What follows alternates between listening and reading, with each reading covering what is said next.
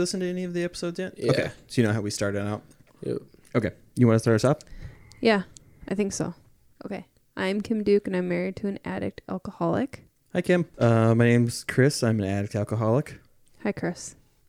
My name is Riley, and I'm an addict alcoholic. Hi, Riley. Hi, hi, Riley. Um, uh, I, so I want to say first off, like I'm excited that you're here because we don't get to see each other as often as we used to in person. Uh, Riley and I met through photography and journalism. Was that like six years ago? Yeah, now? it was like six or seven years ago, six something or like seven that. years ago, um, which is so so bananas, and it's been super cool to see like how you you didn't stop progressing when it comes to your photography. Like you've continued to do really really well, Thank you, appreciate that. um, and I I latched onto you really quickly because when I first met you, you were about to go to jail, Yes. Yep. and I think you were supposed to go for six months or something. Yep. like yeah. that. My first. Uh. So I got. Oh, with my my sentences were split apart into three segments of six, six months, 180 days served. Um. I think the first time we met was at Alex, uh, Alex's studio. Yep, that's right. Um. Yeah. It was. I think a couple like a week maybe before I was supposed to go turn myself in for my first day. Uh, you can actually pull that thing up a little bit Oh. too. Yeah, you can move the thing. because the Oh. arm goes. Yeah, Ah. yeah. So you can All right, adjust. not as Then you tall don't as I have to. wanna You think don't of. have to lean. Yeah. I have a slouching problem. Uh, I do as well. Every time somebody says that, I'm like, oh, I'm wait, slouching. what? Super big time. Uh, but so I I latched onto you in the way that I've done like my whole life, which is that when I see good people, like people that I perceive to be good people, um, like ending up in shitty situations, I I feel the need to intervene. Like for some reason, I think that I'm the one that's gonna change their life. Yeah. Which is a problem that like I've after treatment like been able to address and realize that I do that. Um, and so now I'm very selective with the the people that I want to continue to give a shit Yeah. about. No. yeah. No. I. Now after treatment, you're selective. Yeah, for sure. Oh, okay. Right? Wouldn't you say that? Because I pretty often would would say like so and so is in trouble and I need to Yeah. I need to do Been something always about it. thing. Yeah. Um, Forever and always. And one thing about you, which I think like you were the first person that I started to, because as soon as somebody would let on that they're not putting in the effort that I think that they should be putting in, I would be like, well, all right, fuck it then. yep. But with you, for some reason, I felt the need to, when you would talk about a scenario, I I would say, how did you end up in that scenario? Why, Yeah. were, why were you around those people? Why, and like this and that, and like because I didn't want to not know the end of your story. No. It's all under. I get that. And we, so we've had like we've, I think we've always had like a connection in, in that we've been able to be really open with one another. Yeah, like a mutual understanding that there's like basically like there's a there's a reason there's an what is that reaction for every action. Yeah, yeah. Basically, there's something happened for something else to happen. Like there's always for me, anyways. That's how I think that. Yeah, there's a bad situation happening, but what caused that bad situation? Like what has led up to this happening? And I think when when I learned that you were in recovery, there was a part of me that didn't really want to ask about it because it meant that I would have to address my own issue. And before I even like really knew that I had a problem, I I think deep down I had some kind of understanding where was like- Subconsciously, maybe. yeah, that I that I as long as I didn't bring it up, then we wouldn't have to have that discussion. Yeah, And not that you're the type of person that throws labels on people as as far as that stuff goes, but like I think I was just trepid in that. So like why don't you give us kind of your history of like like when when did you first use and, and all that stuff? Uh, my first time, so it all started. I was uh, 13 years old. Is the first time I drank, and I pretty much got drunk that first time and didn't stop until 23. Or, but yeah, I think I ju- yeah I just turned 23, and a month later, uh, went sober after that. So it started as a young kid. Um, realized very quickly like, hey, if I just drink this, I can black out and not deal with a single problem that I have Sure. don't uh i had a, basically i don't know i had a really hard time accepting uh depression um and found that that was my escape though it wasn't the right decision and it took me a decade to figure that one out that was where i went to and the older i got the more things i was introduced to and so it went from just drinking and then it went to smoking weed and then that worked for about six, seven years, and then I got put on probation and couldn't smoke anymore, and was missing that crutch. I could still drink, get away with drinking because it's not in your system as for long as everything else is, and that just kind of progressed. I got got a little too deep in, with some people that I shouldn't have been involved with, and that led to a cocaine addiction for me. Um, which from that just kind of stemmed out to uh, went from cocaine to Xanax to come down from cocaine so I could sleep to I don't have a problem. I'm just gonna drink and I'll, I'll fall asleep and we'll be good. Mm. And I I tried getting sober multiple times. I mean, even though I was claiming I was sober most of the time, I wasn't. To me, sober was oh, I'm just not gonna get drunk every day. I'm just gonna do it one one or two nights a week with no one he knows besides the five people that I'm with. Um, Yeah, it, it's interesting. Like when you um, when you're kind of, at least for me, like you feel like if I can make somebody believe that I'm sober, then that's all that matters. yep, no, definitely. And so you, yeah, you kind of create that excuse where it's like, well, if they think I'm sober, then I'm at least.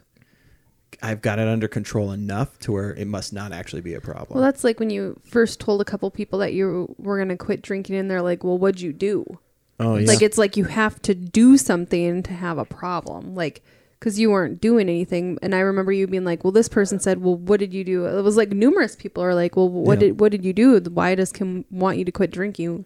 What is it that you've done? And it wasn't, you didn't want to be like, well, I drink every single Yep. night, a Yeah. lot. for me that question is well what happened what did you do for me it was like well what haven't i done is Yeah. the real thing for I want to get more back, like to back it up a little bit. Um, the environment that you grew up in, yeah like, were your parents ever together? uh, my parents were together until uh, my dad left when i was eight years old they weren't officially divorced until 10 Okay. um, from that point on i pretty much lived with a single mom uh, my mom she was a single mom with me and my sister uh, she worked 12 14 hour days every day so she basically she left for work at four o'clock in the morning and then didn't come home until six seven eight o'clock at night. Was only i only saw her for an hour or two and it wasn't her fault. She was just trying to provide for everybody. But that also gave me free reign to go do whatever i wanted. And as much as she tried i mean she did everything she could for me. But i just how are you going to force me to do something that when you're not when you Yeah. physically can't be there to enforce it? So i was in, a, in a household where i was able to do pretty much what i wanted when i wanted with no repercussions from it because there wasn't anybody to make me pay for my actions basically Yeah.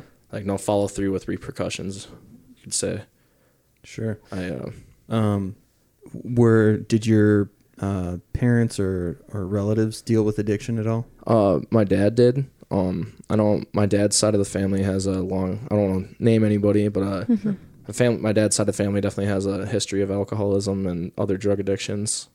Um, my mom's side, I we don't really know what is on hers. Uh, my mom was adopted. She doesn't know her birth parents, Oh. um, so we don't know anything about like genetics or Yeah. anything.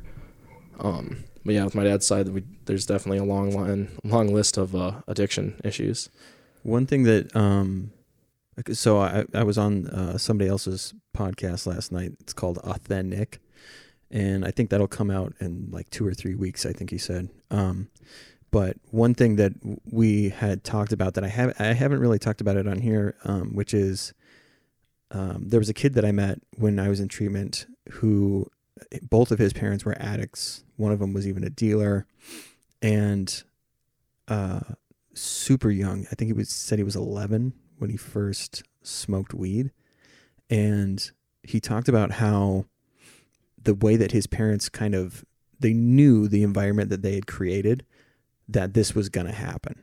They just kind of so when it happened, they would say like it was kind of the do as I say, not as I do, but they didn't really seem to like lend any actual help. No, that's uh that's exactly how it was with uh see my, my mom and dad are so completely different person, uh, different people. Like put in perspective, my mom's been drunk I think maybe no more than 5 times in her entire life and she's 60 years old.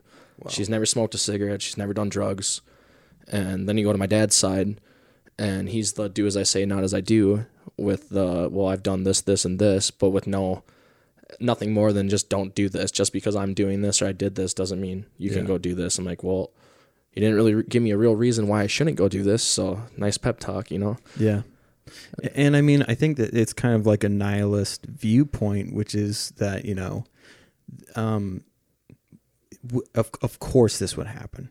And even though they're they're saying, you know, don't do that stuff, they know deep down that he's going to continue to use and end up just like them. And like rather than trying to remedy the situation with love, like they just kind of and then the the other twist of it is I had to like figure it out on my own. You're going to have to figure it out on your own. Yeah. But when it comes But to as parents, they were I know. that? Yeah, that's Oh. yeah. Like you got to that's figure. what sucks. It just gets to Yeah. a point where you're just like you got to figure it out. Like, Yeah. and at that point, if you just feel, I don't know. I felt very alone when I got to that point where, Sure. Sorry, Everyone- bring that mic just a yeah, I was getting nervous of it. I don't like things in my mouth. And, th- and this you can move around like it's Uh, and if it breaks it's so cheap. We'll, we'll just put it up here so that way. There you when I- go. There you go. that way, when, Yeah, when I lean back, I'm still into it. You can still breathe. Yeah. But uh, well, where where were we? At? Uh, when it comes to your parents and like that whole uh, like I was going to finish up with um they when you accept it for some reason they also think that you have to figure it out on your own. But when it comes to these hard drugs like I think there's this weird idea that they'll survive. Oh, they're going to be fine. I'm fine. They don't understand that that that kid there's a really strong chance that he's going to die. Yeah, there's uh for, for me personally, I didn't I didn't witness a lot of the like I, kn- I definitely knew about the drug use when I was when I was growing up as much as they wanted to say they hid it and everything. I mean, my Oh, mom, okay. not my mom's side anyways, but uh I definitely knew about it. I wasn't wasn't not aware of it. I knew what was going around around me. Yeah. And it was uh when it came time for me getting in trouble for doing it, it was uh how are you going to tell me not to do this and then leave to go do this? Like it's like preaching to the choir at that point Yeah. for me. And Um, I, forget do you, you have a sister? Uh, I have a older sister and then I have a half brother and two I still consider them my step siblings, my sisters. Oh, okay, okay.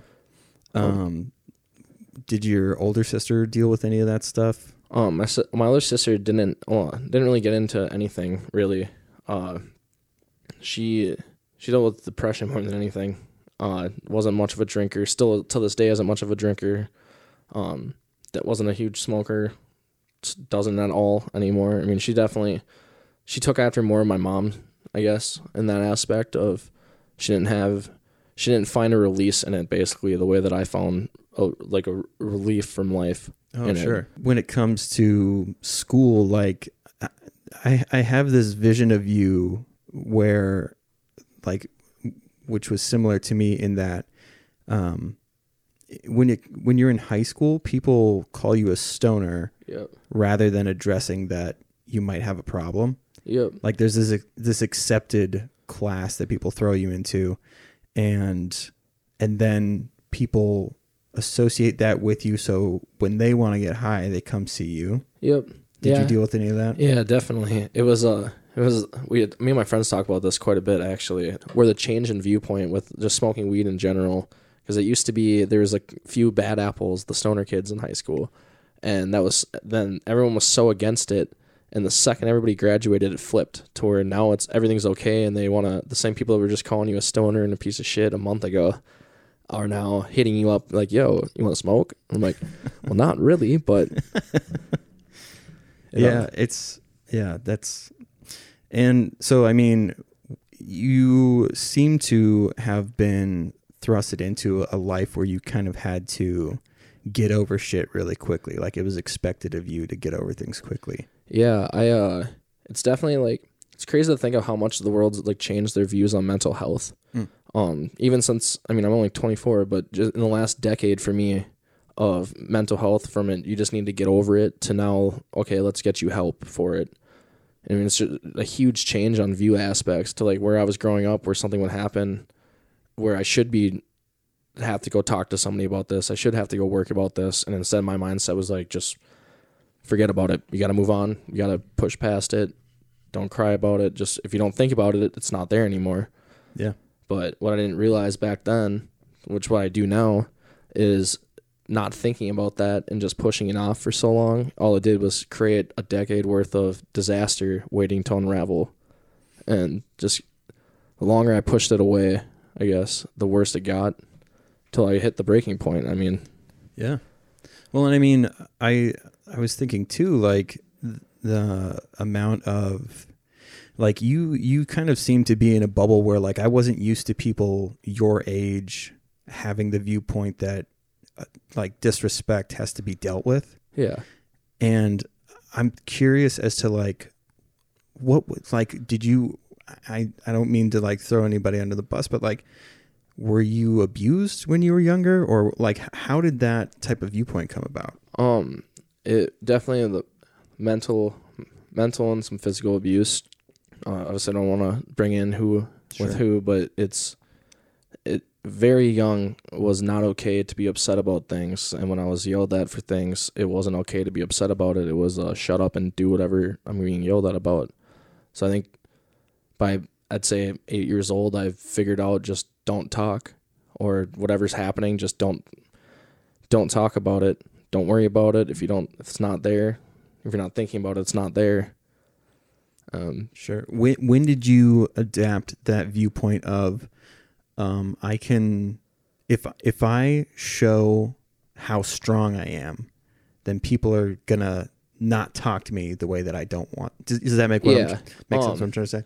i'd say 11 or 12 probably i think probably when i hit middle school is where that the mindset adapted um where the yeah it's i'd say probably sixth grade and middle school was where my that year changed for me um where i wasn't tolerating things anymore Yeah. it's like i for me personally is i dealt with enough that i'm not i'm you're not going to talk to me like that anymore but then i would go home and not say a thing Yeah. and the people that were enforcing things, doing the shit to me, I wasn't talking up to. But if somebody had something to say at school, you yeah. it's going to be dealt with. Do you think it's because oh mine's really loud? Sorry. Sorry. that when you were younger, you weren't allowed to speak out and say those things, so you built it up. So then, when you're around other people your age or older or even younger, that's why you spoke up more. Yeah, I definitely, I definitely think is because it, it I went so long with not saying anything, and being being afraid to say something. Yep.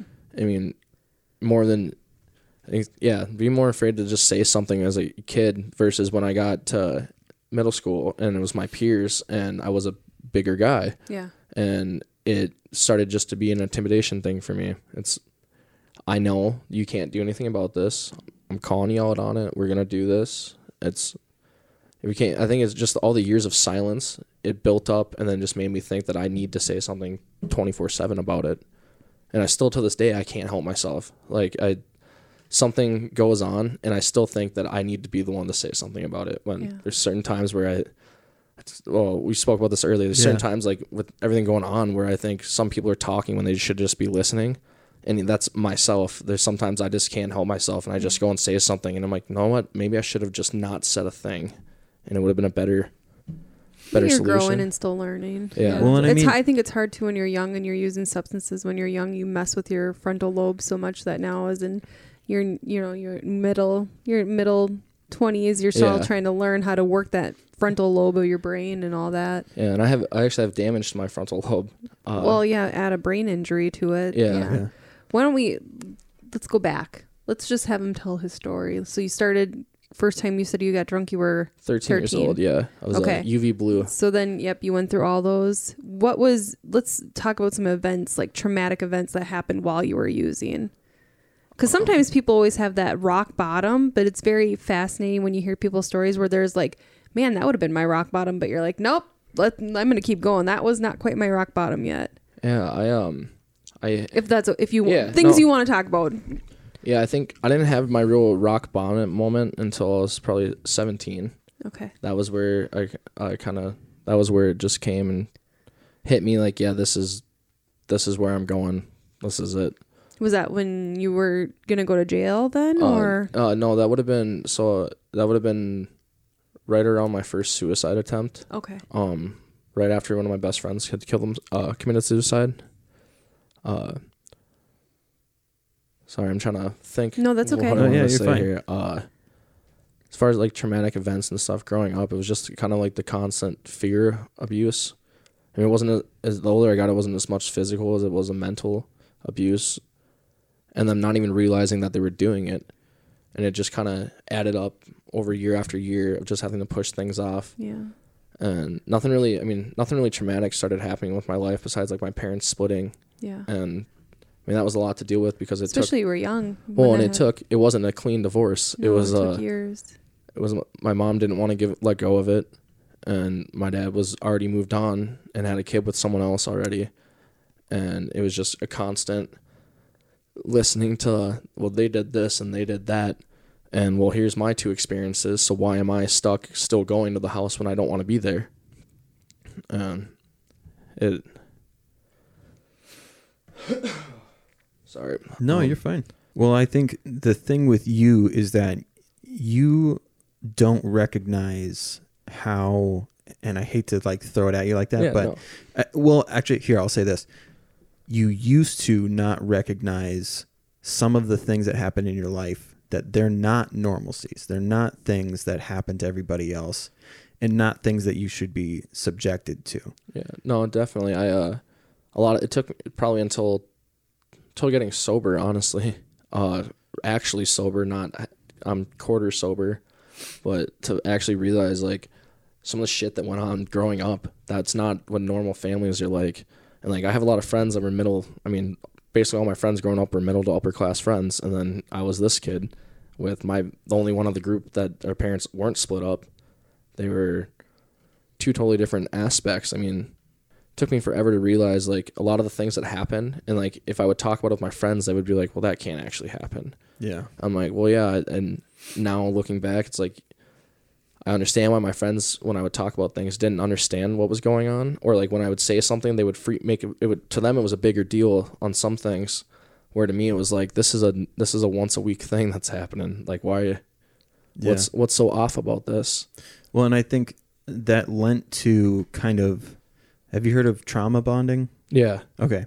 So I think the situations that you put yourself in was because these people understood, at least to some extent, some of the tumultuous things that you had been through. yeah, So where you wanted to get better, th- these types of people were familiar to you and they understood the shit that you were going through. yeah, So even though everybody had things that they needed, I think should have been working on, um, there's there was that that bonding of like this is the stuff that like this is why we're all here together. This is why we're doing these things together. yeah. No, definitely. Um, there's a being able to talk with like when I found I started to find more people. The older that I got, the more things I shouldn't have been getting into. I found more people that were understanding as to why we were doing this, and to me that became almost like a coping me- coping mechanism for me. Is being able to find someone like, oh hey, yeah, we're doing coke at 18 years old.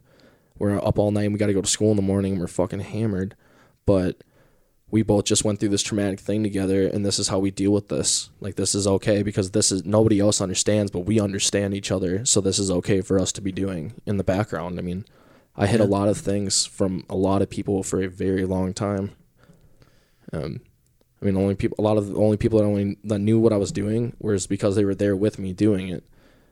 I mean i'm very been i was very good at hiding things i guess you could say I don't know if my if my mom listens to this or my dad listens to us, they're probably gonna hear some things they had no idea about. I mean, I got the even just saying the cocaine addict. As far as they know, it's only been a couple times. Hmm. I mean, it's only been they only know about it because I tried to kill myself, and when they did a blood examination, they found that in my system. That's the only reason why. And it was uh, oh, I was just it's just this one time, Yeah. and it, I mean, it wasn't just this one time. It was just this one time every day for years. And to go back a little bit more, um, were you around? Like, I know that there were people that I went to school with where um, it was almost laughed at drinking and driving Yep. because you're already doing something that you're not supposed to. If we let on that we can't get home because we're, you know, those questions are going to be asked like, why can't you drive home? Why can't you make it home? Um, so the amount of drinking and driving that I saw when I was in school was a lot, and I would imagine Oh yeah. I uh, for the longest time, as uh, as embarrassed as I am about to say this, uh, I always joked that I had my triple D license. Uh, I was always the designated drunk driver because I'd I'd done it so many times, completely blacked out, been pulled over, and nothing happened, and so that just okay, I can do this and get stopped and not remember it, and nothing's gonna come of it. It it was a normal thing. It became extremely normal for me and my friends to just get drunk and drive, or if one of us was sober enough to drive, we all got in that person's car, and that's how we got around to the next wherever we had to be. And there wasn't ever repercussions. I mean, I could come home wasted, and my mom was just oblivious to it. I mean, could there was I think one time I was actually caught drinking when I was a kid, and it was because I was so fucked up that one of my friends had to bring me home because I was puking so bad that they thought I was gonna die from it. Mm. And that was the first first realization with my mom that I was even drinking. I mean, that was five year, almost five or four years into it. I was seventeen that when that happened, so I'd already been four years deep of consistently three, four, five times a week getting blacked out drunk at that age and no one noticing it. So when when did you start to have consequences? And it doesn't have to be legally, um, but when did you start to notice consequences of of using? Um, as far as like Like, Like- so if a friend got hurt or um, if somebody's car got totaled, things like that. Um, I, I mean, even when people's cars ended up getting hit, we had a story. Of, one of the first places I lived at when we moved out, we had what we called Project X Town Home Edition. Um, two, it was a huge party. I mean, there's hundreds of kids between these two houses, and it ended up people fighting in the streets, cars getting smashed out, blood everywhere, and no re- repercussions. The cop came. Nothing happened to a single person that was there. Someone that left that house, left my house that night, uh, was drinking on Xanax and rolled his car in, into a swamp, and there was no repercussions for any of it. I mean, we got away with everything that was going on, and there's just not a repercussion for it. The only I started feeling a consequence or like seeing consequences for actions, I guess you would say, uh, once it got me in legal trouble. Um, until and it was until that point that I just none of that really mattered to me, I guess, because I didn't I wasn't being held accountable for anything. There wasn't accountability for my actions unless I said something shitty, which Sure. I mean it happened on a daily basis. I would say something terrible that I don't even remember saying. And that was the only consequence is someone was mad at me until I saw him the next time, give him a drink or give him a bump and we're back to back to normal. I, I've just recently been starting to think about this. There's more to it than just using, like whatever it is, uh, drugs or alcohol. Um, when you're younger, it's getting away with it too, and then being able to go and re- recall those parties and those situations with your friends, and like, so there's like a, a weird sense of accomplishment too, Yeah. like getting like saying that you blacked out and nothing, like you're not in trouble Yeah. there's so like people think that it's like bragging, but really, I think subconsciously people are like, I can't believe that we For- got away with that. For me when i tell stories about things that I, i've done like i still on my phone a lot of people ask me why i still have all these videos on my phone of me completely fucked up out of my mind or things that were going on like why would you want to go back and look at that? And for me it's i can't believe that i was able to get away with doing this or that i did these things and there was no act no re, no consequence for it. Yeah, I mean, I got away for the, the amount of run-ins with police that I've had and the amount of consequences I've, I've actually had are way, the numbers way lower than what I've gotten away with. And every time I would get busted with something, I would be so pissed, and it's fuck the cops and yeah, everyone sucks. They're out to get me. And in reality, I'm like, well, they busted me on this minor thing when I've been doing a long list of other things I shouldn't have been. yeah, and it it it fucks up that that rhythm of getting away with stuff, Yep. and so it like because I I think we don't want to accept that it's a bad thing No. because there's so many good things associated with it at the time, right? Yeah. Like it means that you're with friends or it means that you know you're not at home, whatever the situation may be like when when those consequences come around, it's to it's contrary to what you have you feel like you know yeah.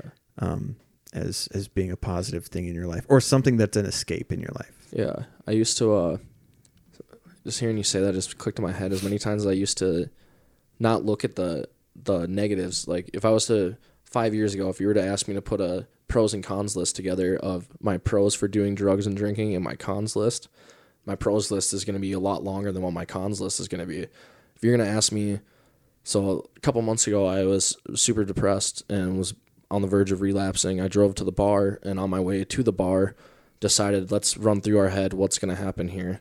Made a pros list and the cons list, and I had one pro on my pros list, and it was that I was going to be able to temporarily ignore what's going on. And there's just a drop list of all the possibilities of what I could, what could happen.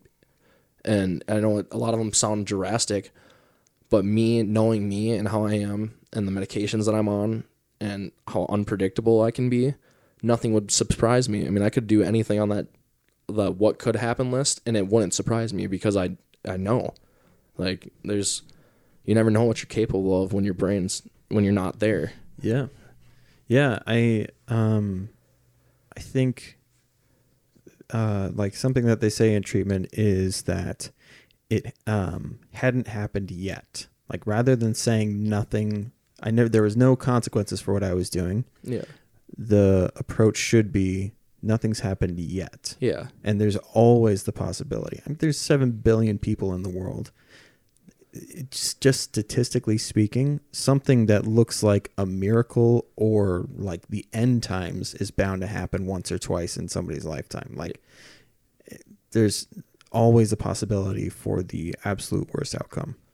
Yeah, no, I, and it took, I all going back to basically, I mean, it took until I'm, what, 20 months sober right now. It took till 20 months ago for me to actually be able to have a clear enough head to realize what I've done, what I should have been in trouble for, all the things that it could have happened, and I can't even be mad about the things that I've been in trouble for. It's like there, there's so many more, so many things that I should have been held accountable for. So many things I was not not only because I wasn't caught, I was caught on a lot of things, and I just wasn't held accountable for it. Oh, sure. And for me, it was uh, well, I can get away with this. I can do this. And now looking back at it, it's like, what the fuck were you thinking, dude? Like I like I said, I used to brag about having the triple D license, and now I'm embarrassed to say it. Like, Sure. and now I sound like the hypocrite who's had a breathalyzer in his car for a year and a half now, telling my friend to give me your fucking keys. I'm driving. Like, why would you drive when I literally cannot drink and drive? Oh, it's not gonna, nothing's gonna happen. Well, when you're fourteen thousand dollars into a DWI, tell me that. Yeah. Well, and I mean, uh, nobody seems to want to admit. Like, every, there's so many people that say they've never drank and drove. One beer, and then driving afterwards, you have drank and drove. Yeah. Like people who say like I was just buzzed, that you're still like your your mind state is altered enough to recognize that something feels different about your body, and you're still deciding to drive. Yep. Eh, I I can't think of an adult that I've met that hasn't done that. Yep. Uh, you just saying the oh I was buzzed I wasn't drunk.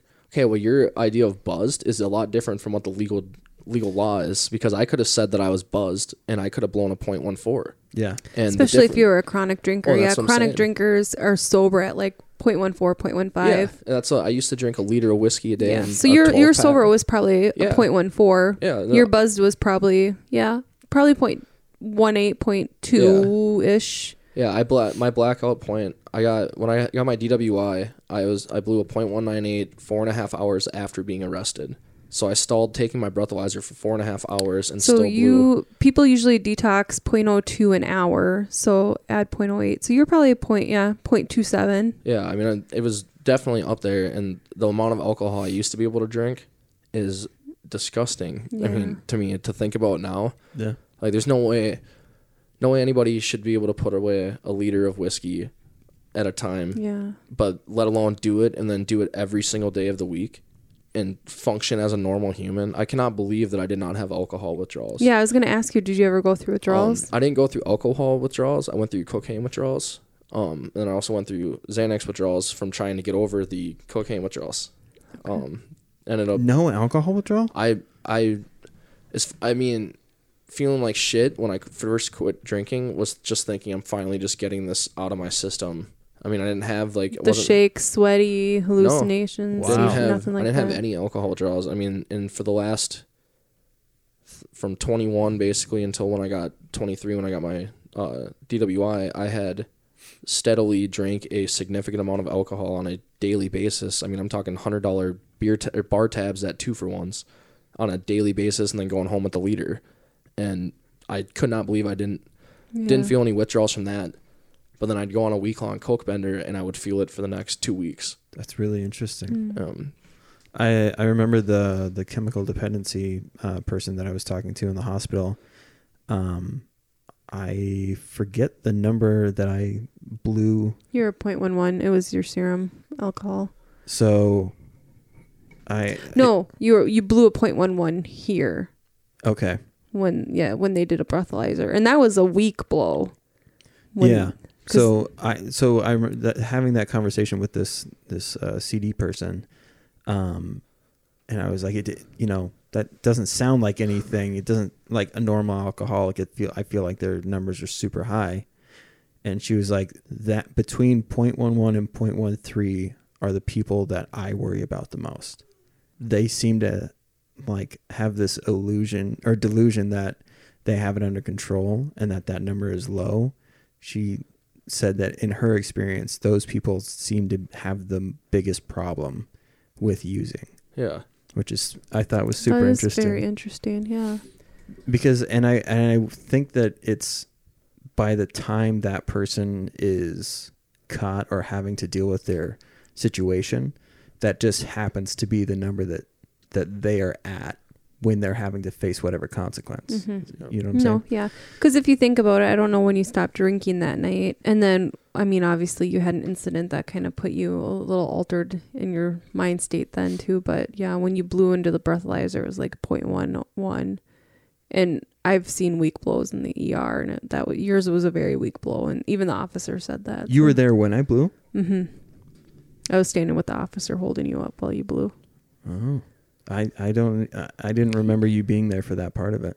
That's, I don't Mm. remember when I was arrested talking to anybody. I called my mom, my sister from the jail. I read the only time that I, only thing I remember from my entire arrest, then the entire night until I woke up in that j- in the jail cell in the hole, not just in jail. I was in the hole, and What's recognized the whole? So the, the hole is like the segregation in the jail. Basically, they put inmates there when they do something they shouldn't, like fighting. You go to the Oh, hole okay. instantly. It's like a like a calm down room. There's no lights. There's no windows. There's I mean, there's a light, a constant light on, but there's no windows. You have no sense of time.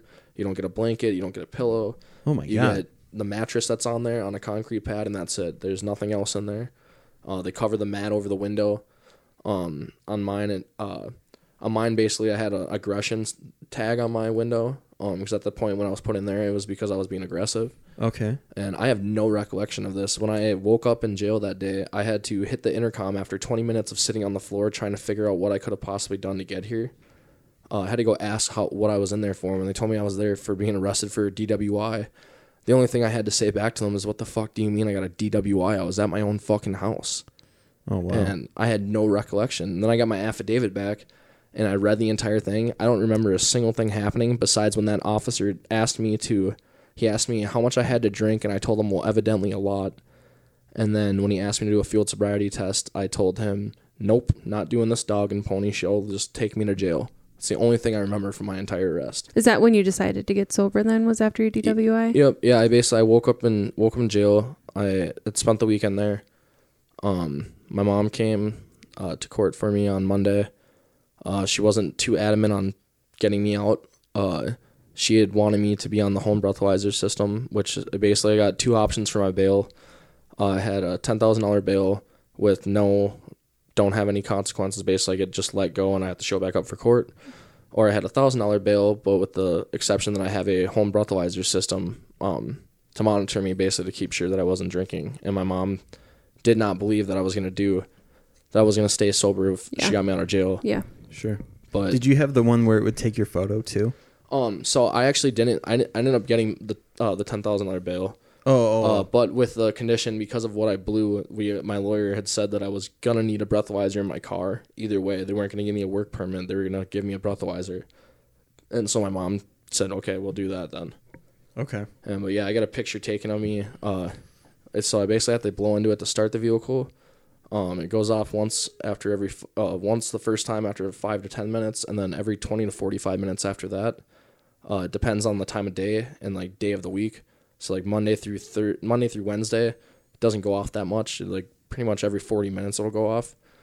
But the second we get to Friday or Thursday night, where it's Thursday Thursday at five p.m., every Mm. twenty minutes it goes off, Oh, and wow. it's the same way the entire weekend. Like driving here, I, I live in Coon Rapids, and driving here it went off probably three times, and I'm only forty minutes from here. Wow. Um, Man, It's uh, the uh, the people that I. Well, wait, wait. I want to keep going. So that so you decided after that to get sober. Oh yeah. Yeah. Sorry. Thank I you. uh, yeah, I I basically when I woke up in jail, that was to me it was that was it. Yeah. Um, the week prior. So what? So when your mom got you out, did she talk to you about it? Like Riley, now I'm Um, concerned about you. yeah, that's like, it. Finally, all came out basically when I when it got to that point where I was in jail for it. Uh, my mom was crying when I got in the car. It was uh, we got to we got to fix this, bud. Yeah. Like it's it's time to change. Um, yeah, was, I and for me that was the realization. that It's I was doing so good on probation. Um, for something prior before this that happened, I've been on probation since I was going back to stupid decisions under the influence Sure. and I was doing really good, and then I did this and could have went to prison for doing this and Yeah. fucked up. I'm like, okay, because you violated your yeah, probation. yeah. So I actually got I didn't I didn't I didn't end up getting in trouble for my DWI. I was in trouble for my uh, probation violation for committing the DWI.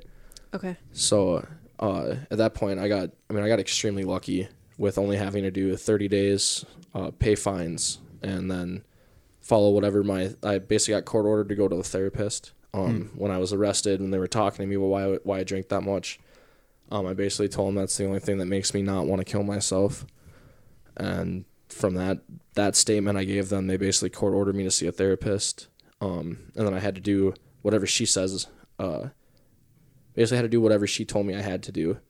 Um, and that was my conditions of release. Okay. Uh, it was just the 30 days, pay the fine, and then I have to do uh, Therapy. Have to do therapy. It wasn't an Yeah. option. And Were you open to therapy then at that point? Nope. I was not for therapy in the slightest bit. I actually pushed out doing therapy for almost a year until I physically got warned that if I do not start doing this, they're just going to say, you're done. And th- then I finally went and did my intake. Um, they decided to put me in EMDR therapy uh, for uh, PTSD and was not about it. I, um, very first visit, I was very open about it. And that you I- weren't um, into therapy. yeah, I okay. told her I'm like, told her everything that's going on. I explained like, yeah, I've, I've done therapy. It doesn't work for me. I'm not a fan of it. I, Yeah. I don't like talking to strangers. I don't like talking about my problems to myself, let alone tell somebody I don't fucking know. yeah. And she was very, I understand. And she asked me the question. She asked me the same question on my my last day of therapy, which I still continue uh, was to continuing to go until this COVID stuff started. Yeah. Sure. Yeah. Um, I personally don't. I don't do good on FaceTime calls. Yeah, it's not I- for me. I feel like people don't feel that Yeah. um, contact. Yeah, Yeah. it's It's, a- a, little different for yeah. people. Yeah. So once it, once everything opens up and in person visits will start again, I'll probably end up going back. So interesting. You went in not being open. She what, asked- what was it that? um, just the my night terrors. I mean, I deal I deal with night terrors almost every night of the week to the point where I only sleep two hours a night, and then I'm a nutcase throughout the day because I'm so Exhausted. exhausted, Mhm. that I just don't think things through, and I'm very irritated about everything. Um, like I said, the the first thing she asked me, basically, she asked me this question on my first day, and then my discharge day was, "What do you want to accomplish in therapy?" And my answer was not anything to do with benefiting myself. My pr- answer was to get probation to leave me the fuck alone. Mm. And so that was my first one. And then she asked me the same question when she was sending my paperwork in to my probation to say, like, hey, he doesn't need to come here anymore. He's choosing to come here. Yeah. And she asked what I what I had benefited or what I want to continue if I can con- continue therapy. What why do I want to be there? What do I want to accomplish with being in therapy? And it went from wanting probation to leave me the fuck alone to I want to be able to get more than four hours of sleep a night. Mm. Like it got so bad the first month I did the therapy. Um, I don't know if any of you guys are familiar with EMDR I therapy. am a little bit. Yeah. it, yeah. it gets It works. Yeah. It's like you basically you you can explain because you actually Oh. have gone through it. Yeah, so basically they bring up every terrible thing that you have ever gone through and you get to sit and talk about it and talk about it and talk about it. and yeah, it's it's a repetition every week. You learn one new thing to go and talk about the same other things you've been talking about. And it gets so much worse before it gets better. To the point where I was like, you know what, they can fucking arrest me. I'm not putting myself through this anymore. Because I went from the first month, I went from sleeping two to four hours a night to now I can't sleep at all because I'm panicking the entire night. And I'm like, this isn't fucking worth it. They can throw me in jail. I don't care. And then something just happened. It finally started. I started learning the exercises. A lot of it's like tapping, uh, tapping repetitions. And uh, I finally started trying to use them at home when it would happen. And the first night that I did it, and it did it and it worked, I passed out while doing it. And I slept until my alarm went off at four o'clock in the morning. Oh wow. And from that point on, I was like, okay, it's we're getting somewhere. It's I've had to I had a very closed mind about a lot of things up until getting sober and once getting sober just opening being able to open my mind to other things and realizing okay maybe if you're not such a dink about doing it and just try it versus just shutting it out like be open to it maybe it'll work and it started to work and I think it's just it's su- such a long process. it is and it's it's a such a long process and I- I- traumatizing. oh, that's the thing is I can you I can- relive all those traumas. I can totally understand why it does not work for a lot of people and why it makes it worse for a lot of people. It made me to the point where there, I, if it wasn't for the government not being able to, if, if I was, well, how do I say this? It was for the best interest in me that I cannot own a gun. It Oh, to that point where I'm like, I can't fucking do this anymore. My Yeah. meds aren't helping. This bitch is making me go insane. I'm reliving everything I never wanted to talk about. I've been bottling this up for 24 years, and now I get to fucking sit and relive it all day, every day, sober. sober. Yeah, that, and that was my hardest thing with the, with doing the therapy because I feel like the therapy wouldn't have benefited me at all if I wasn't if, mm-hmm. if I wasn't sober. Mm-hmm. I feel like I would just it would just be, and I think it would have sparked more of my rage while blacked out, versus now that I'm now that I did sober. Yeah, it made it a lot worse. It's traumatizing. I mean, I fucking there's so much stuff that got brought up that like I thought was an okay thing, and then when my therapist jaw dropped as I said this with such calm, and she just says, "You you realize that how you're saying this and how you're talking about this, and how you reacted with this is not that's not a normal thing to go through, and that's not a normal reaction to push that off." that's what I was trying to get at earlier Yeah. too. Yeah. Like, there's so many fucked up things that we go through that it's not until you say it to the right person and they go, "Oh, hey, Yeah, Yeah. you shouldn't Yeah. have to deal with that." some of the things like yeah just the things that i've said and like i have no problem like had no problem thinking about them like yeah it's not that it's not that bad could have been a lot worse and they're like that's not like that's Yeah. that's what makes people do the things that they do it's like thinking that how you were treated and that these things that happened to you well they were okay because nothing happened to the people that did it to them so now you get that mindset that well if they can fucking do it to me why can't i do whatever i want to whatever whoever i want Wow. and like it just Yeah. I think a lot of my my anger and my issues with people and my views on people is because of how I was treated and how my reactions to how I was being treated were not valued as anything. Than Yeah. more of a you're a kid or don't Oh, be a oh, sure. pussy. Or while we're on that topic, I am so sick of the male stigma of be a man. Holy shit. Yeah, dude. I finally started crying about my problems, and man, did they start getting a lot better. Yeah. That's, but that was the stigma I grew up with. I mean, it was, even as a little boy, a kid should cry. Kids should cry. Mm-hmm. Yeah. You should be able to think your emotions and a- allow your emotions to come out. I spent 24, 23 years bottling them up and not letting anybody see it.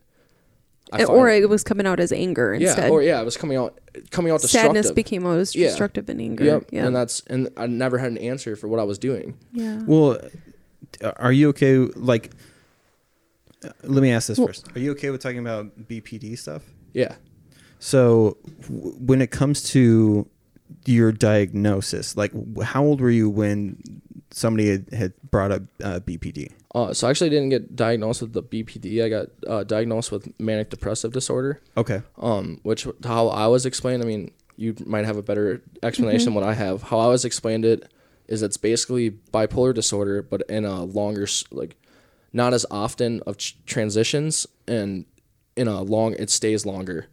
Basically, is like your mood swings instead of it just being like a constant flip. Oh, It's you go from months of being happy And to then- the next day you're on the edge of ending it. okay. Um, I, that didn't happen for me until a couple couple months ago. Oh, really? yes or it would have been last summer whenever I started going to therapy, and went and saw a psychiatrist. I mean, I I had been brought up to they had thought I had it my entire life. I mean, I've, I've been committed to a suicide psych ward multiple times. The first time I was seven years old.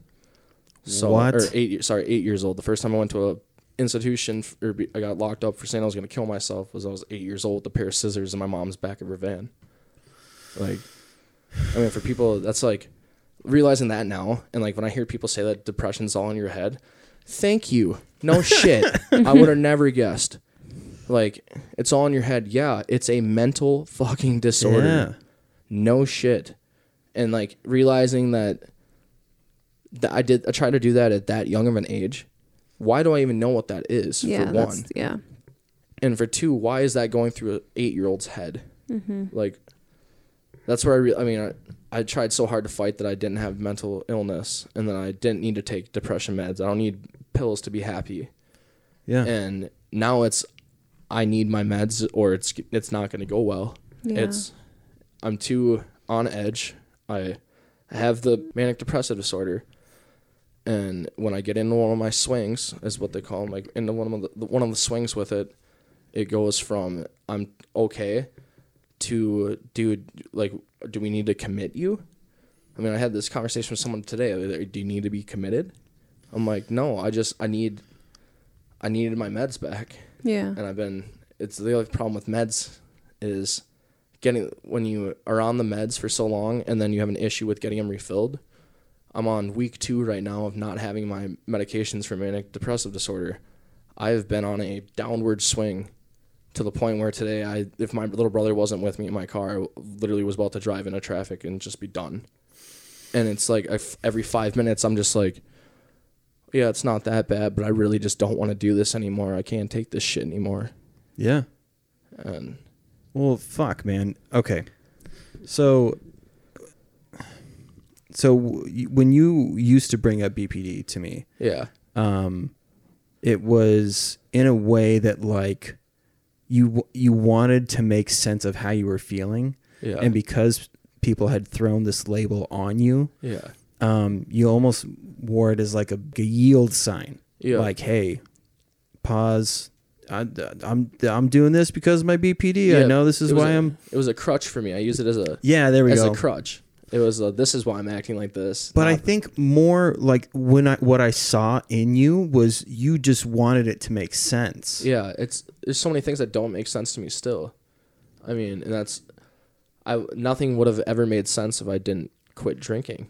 And Yeah. now it's like I've had the last 20 months to re- recollect and reflect on what I've done in the last 23 years. And it's a lot of things don't make sense.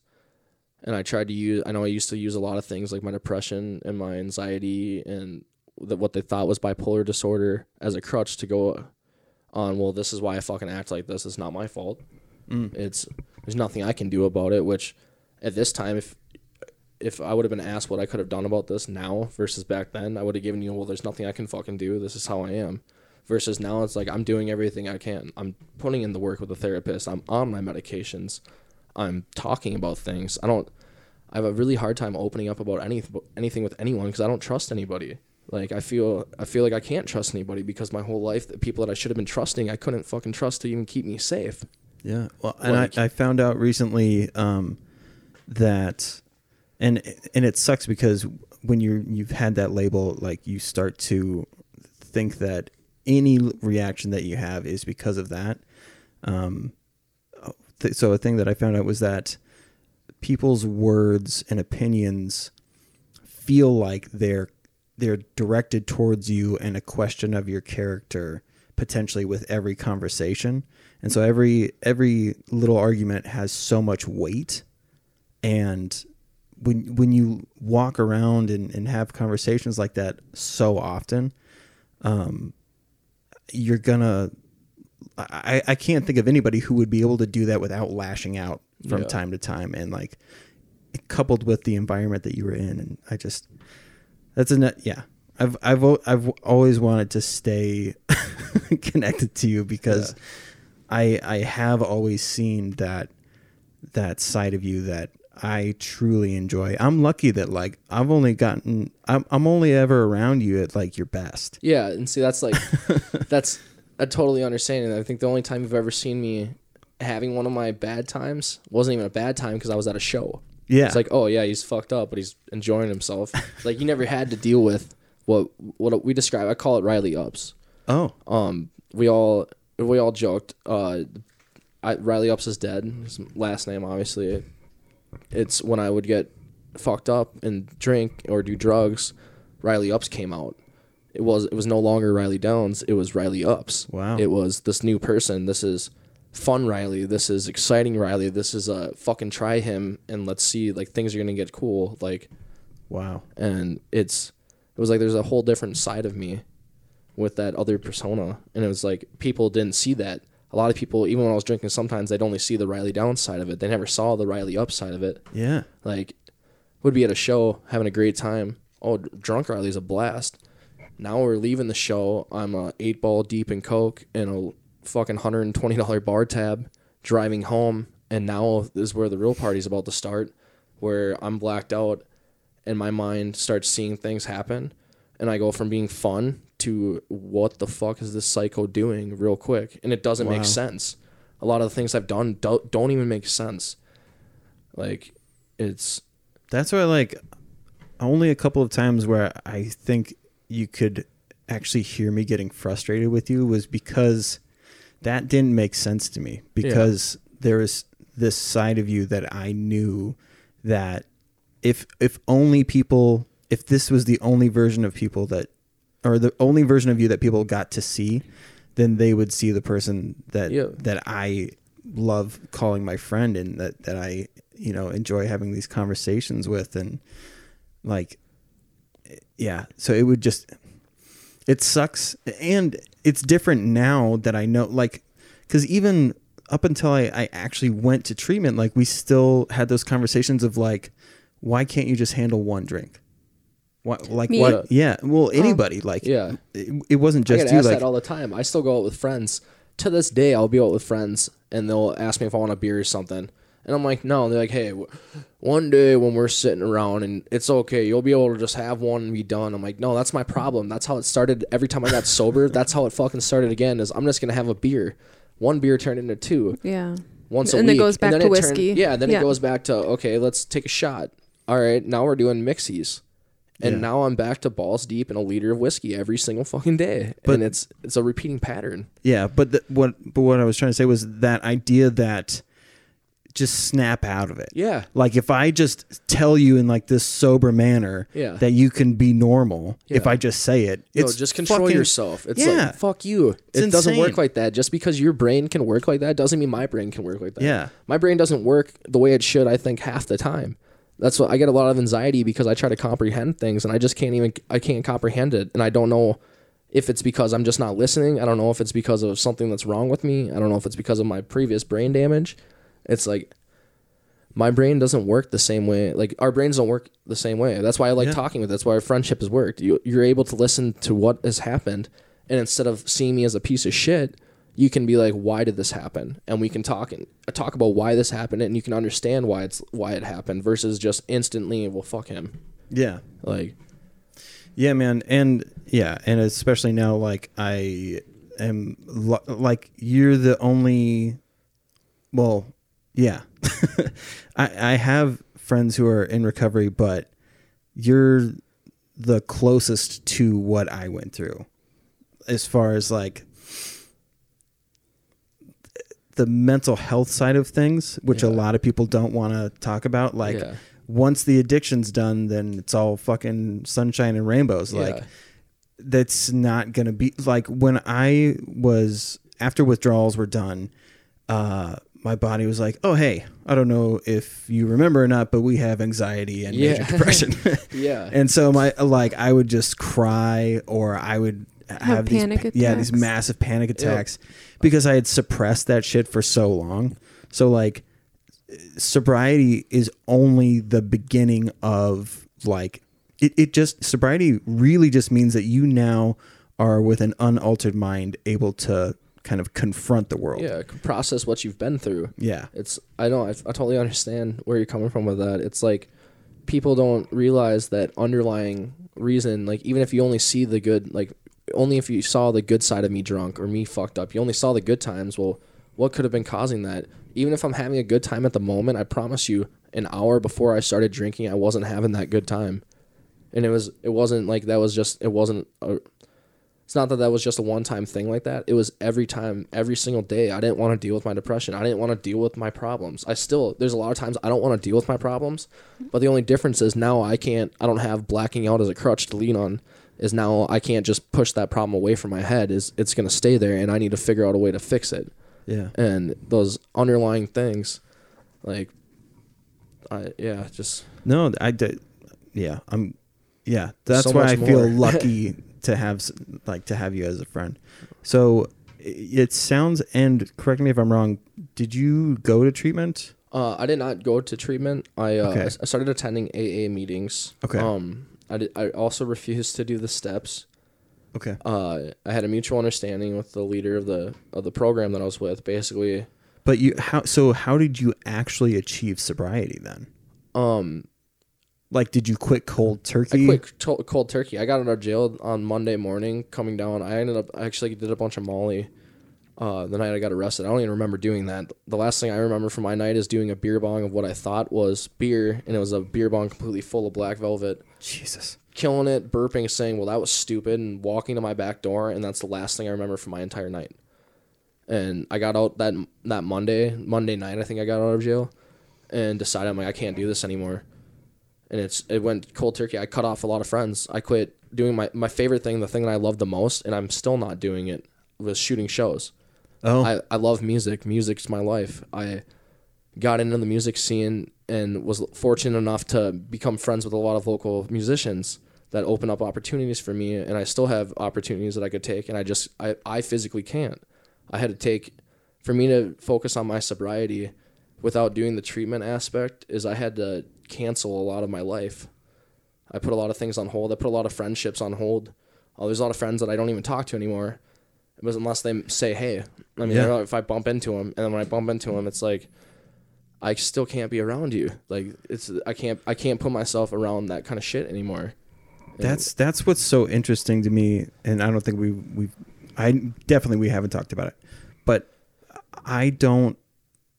I you don't hear about that anymore. People trying that and succeeding. yeah. It's a lot more rare than like, it, especially because everything is so accessible now yeah. and it's integrated into so many activities that getting away from an environment that would make you think that you're okay to drink is so fucking hard. Oh yeah. So That's when I- you're trying to yeah. do it on your own, it's like, how the fuck? But even you going to treatment, I was nervous because like I know alcohol is everywhere. I'm not dumb. Yeah. But like my drive from here to Hazelden, it's like dealer, dealer. Chris's dealer is right there, right there, right there, right there. Like Yeah. one time we were going even through the small town right where the treatment center is, and I was with uh, we went I went with Chris's parents a lot, and I'm like.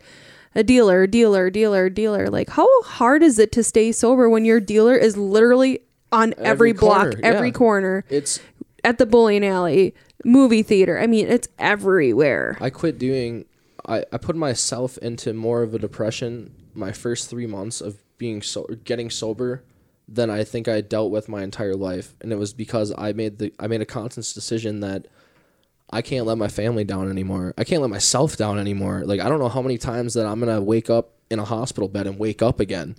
I've had every time I try to kill myself, I've been blacked out hammered besides the first time when I was eight years old. My response almost every time was, Why am I cuffed to the bed? Did I hurt somebody? No, you tried to kill yourself. And I just oh all right. Yeah. That's that's all I had to say about it. I mean like I've had so many times like why the why did I wake up? I shouldn't have woken up. And I just I can't put myself in that anymore and I can't put that on my family anymore as much. I mean, I love my family a lot, but I care about myself more than I care about my family. Is that might sound selfish to say. No, that's But I had to take I had to do it for me and not anybody else. I wasn't ready. The other times I tried to get sober, I wasn't ready. Yeah, I was trying to do it for somebody else, but I didn't want it for myself. I woke up in that jail cell and decided that I, I didn't want to be there anymore. This mm-hmm. isn't who I am. And took those first three months, I cut everybody off. I quit responding to friends. If they couldn't respect any of my friends that had been with me that night for my when I got my DWI, I cut off. The week prior, if we go back to my the night I got arrested, the week prior I had just been put on back on an antidepressant that I knew I had a history of. If I drank on, I black out in a couple sips and I'm totally unpredictable. That's when I do the most fucked up shit is when I drink on this medication. So I hadn't drank for the entire week prior. We go to have a Halloween party at my house and I'm having friends and I'm at the bar and they're fucking pouring shots in my drink. Like, come on, just take one. Come on. It's Halloween party. We can do mm. this. I'm like, well, fine. I finally, after two hours, I finally gave in. And my worst fear happened Sorry. is I blacked out and I woke up in a jail cell and Yeah. didn't know. I didn't know if I hurt anybody. I didn't know if I killed somebody. I didn't know if I burnt someone's house down. I mean, there's so many things running through my head that I could have possibly done that were so drastic, but I wouldn't have put it past me Yeah. because I'm so unpredictable. And I finally asked and to find that I, it was just I. Well, to me, I shouldn't say it was just drinking and driving, but I got arrested. My DWI was sleeping in my car when I was arrested. I wasn't driving my vehicle. I had already fucked up prior to that, but I was arrested sleeping on the side of the road in an off vehicle. yeah. Um, that speaks so much to what you've been through is the sense of relief from just drinking and driving. Yeah, that's. I mean, that's such a shitty thing to say, but at the same time, it's like I know it could have been a lot worse. I don't want to talk about how worse it could have got, but I Yeah. know what I could have. I could have done what I'm Yeah. capable of Yeah. doing. What I have done. It's Yeah. it could have been so much worse. And getting that DWI was the best thing that's ever happened in my life. Yeah. It's costed me a lot of money. It's costed me friendships. It's cost. It's costed me a lot. I've quit a lot of the things that I love doing the most, like shooting shows. I I used to be at shows two, three, four times a week, and now I'm at one once every four months because I just if they serve alcohol there. Yeah. and that's where I'm. I I personally think that that is where the place is going to be. If I was to ever relapse, it's going to be at a show. Well, think about the bartenders that once they got familiar with you, Yeah. giving you free stuff like as an underage. I mean, I I have not been ID'd for shit since fucking 17 years old. Like it's amazed me and like even if I was underage, you know how easy it is at a lot of these venues if you just throw them a $5 bill be like, "Hey." And they just give you the fucking 21 plus wristband. Like with no consequences. No one once you're in there, they're not checking a thing. As long as that mm-hmm. one security guard, if you you've been there enough and you know that security guard, you throw them a 5, you throw them a 10, you throw them a little bit of weed, give them a little bump you're gonna get be able to drink. And then you go inside and it's the bartenders. You throw them a twenty dollar tip on your first rounds. The rest of the night, your drinks went from having one shot to now it's three fourths booze and one shot of pop. Right. Like, Yeah. just to easily, I easily establish relationships with people to my advantage. Yeah. With like photography, people thought that we were cool. Yeah. Like regardless of how quote unquote cool we actually were. Yeah. You guys are Like not we cool. were just thrown into that category. Like you We- know with the that bands. w- yeah, you're with the Oh, yeah. band. You're the you're second there- you go you're behind there, the railing. photographer, like, oh, you can walk back there. Like, yeah, you want to come back? No one, you can just do that. I'm like, yeah, I'm Riley Downs, man. Like that was like, to me, it was like, yeah, I'm, I know I'm not as cool as I was, but to everybody else thinking that, I'm like, yeah, dude, this is a. F- Yeah. people Yeah. buying me drinks, people offering Yes, shit that's constantly. Like, exactly what I was The whole time say. we were on tour, the f- both first two times I went on tour, I Is that with uh, Ice Nine? uh no, I went on tour with a villain of the story Oh, oh, that's right. um the the actually all three tours I went on them with uh I was able to find whatever drug I wanted at every stop with little to no money. It was I mean without even a, a try. We were in Texas. We were in Texas for 5 fucking minutes and I walked outside and saw some dude that was sniffing and I was like, "Hey, you know?" And within 5 minutes I had a ball of coke.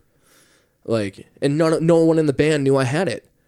Like I was so not only am I able to acquire everything, I'm able to acquire it and do it and no, one, know. knows. Yeah.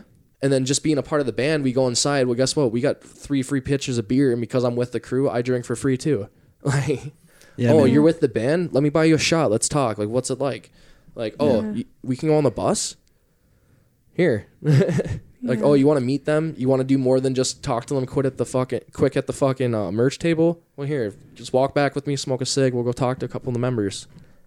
I want to go back to something though um, that we were talking about previously is that you weren't ready to get sober until you were ready. Yeah. Yep. Yep. And we talk about I talk about that a lot with family members because people come into the ER, they're intoxicated. This is they're always drunk. This and that. It's like they you need to, we want to force that person into treatment. You can't force No. people to get help. You can commit people. Yep. Chemi- yep. So a county can commit somebody, but even I've seen people who have been committed to do treatment come out and they use because they are not ready. You can't force people to be ready. That's that was my biggest thing. Is as much as I wanted to change for everybody around me, all it really made me do is be more secretive of what I was doing. Yeah. It, it wasn't a I didn't want to change. It was a I can do a bunch of drugs and drink and go to work and no one's gonna fucking notice. All right, cool. I can continue doing this. Oh, I can go to family events and I just railed a huge ass line in my off my phone in the car and no one's gonna say a thing to me. That's like the first time when I thought Chris was sober. I would, had talked to his parents about it, and his mom was very much like, "We need to get him into treatment. We need to do this. We need to do that." And uh, me telling her like, he doesn't want that. No. we can't force him to do it. And then If they don't realize they have the problem, yeah, and the thing is, is at that point he didn't even realize uh, he was hiding at that at that Yeah. point that he was drinking, and I didn't even know it. Yeah. And it probably wasn't even saw, thought as, as a problem. It was, uh, well, I'm just not going to do this because you think I have a problem. Or you Yeah. think this is an issue. Well, if you just don't know, where did the issue go? Yeah, The yeah. issue's no that's- longer here. Yeah, that's the, that's the thing that we were talking about earlier. Is that like, if you can convince somebody else to be sober, that's good enough. Yeah. Or wait, let me say that again. If you can convince somebody that they think you're sober, that's Good as enough. close to sobriety that you need to get. Yeah. Because really, all you're trying to do is get that judgment out of the way. Yep. I, I would say all the time, I wouldn't have a problem if people didn't think that I have a problem. Yeah. And and like the things were getting so close to being like completely out of control. Like I snorted a line of Adderall uh, on on New Year's Eve, and from that point on, like the only reason I wasn't doing cocaine was because I didn't have access to cocaine. Yeah. Like I a hundred. uh, There's That's what's scary to me right now is I still have access to anything that I want. I deleted and blocked everybody off my phone, and I'm getting text messages from dealers that I used to have off new phone numbers. Hey, bro, where you at? Like, hey, I know you don't do this anymore, but like, can you push this for me? Or do like, do you know anybody that needs this? Or people text me like, yo, I know you don't do blow anymore, but can you find me some? It's like, yeah, I could find you some, but you have n- you don't have enough respect for me and my sobriety that you can't fuck off. Like Yeah. you, I, I don't care. You want to go do drugs? I I'm not one to judge you. I don't care. You want to do drugs? Be my guest. Do not come to me asking me for my drug of choice to find it for you. If you don't have enough respect for my sobriety, you're not worth my respect as Yeah. a person personally.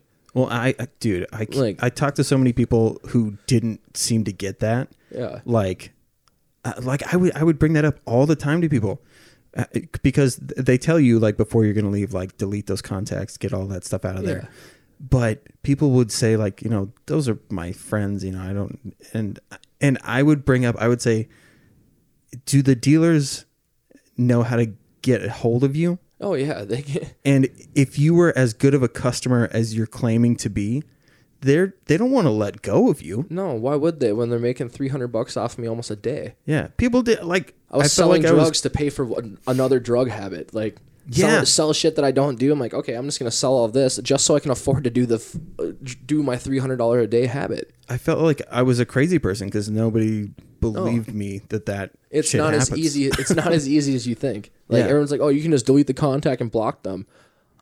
Last week, literally uh, last week, I got a uh, phone call off of a number I didn't know. and They called me five times. It's one o'clock in the morning.